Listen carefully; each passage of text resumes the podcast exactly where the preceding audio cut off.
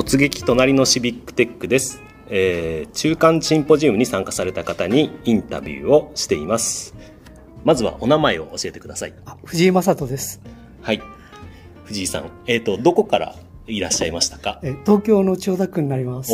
お東京の千代田区っていうと神田ね。神田あ神田、神田はどうですかね？いいいいとこですか？ああの、今、おみこしがもう担げないので、ちょっと皆さん、やさぐれて、えやさぐれ？地区になります。あ、はい。なるほど。コロナの関係で、はい。おみこしがなかなか、はい、神田明神のあなるほど。お祭りがでみんなおみこしを担ぐのがあの町内会の仕事というそんな地域になります。えーじゃあそれやさぐれてるところから来られた藤井さんですけど、このアーバンデータチャレンジに関わったきっかけを教えてください。あはい、あの僕ジョリパックジャパンという会社に勤めてるんですけど、はい。えっと代表社員があうの関さんでですね、はい。コードジャパンの、はい。でまあそれであの関わらせていただいているという形です。じゃあ、はい。仕事仕事として関わってる感じ？そうですね。一応今日は事務局メンバーとして。参加させていただいてますが、もちろんあのはい。個人的にもはい。あの一市民として参加させていただいております。あなるほどした。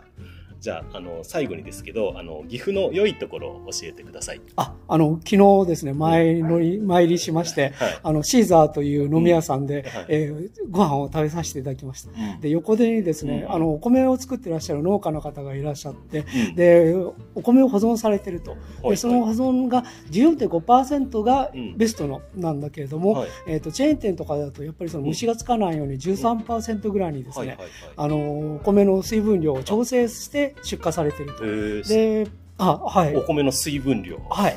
そうなんです。で、うんなんかそれをやっぱりその13%ぐらいで、普通にチェーン店とかで出されてるお米は、うんあのー、調整したものをうん出荷してる。そちらの方がまあ虫がつかないということらしいんですね。で、でもまあ、あのー、昨日の行ったお寿司屋さんは14.5%のものを年間通して、あの、炊かれてるということなんですね。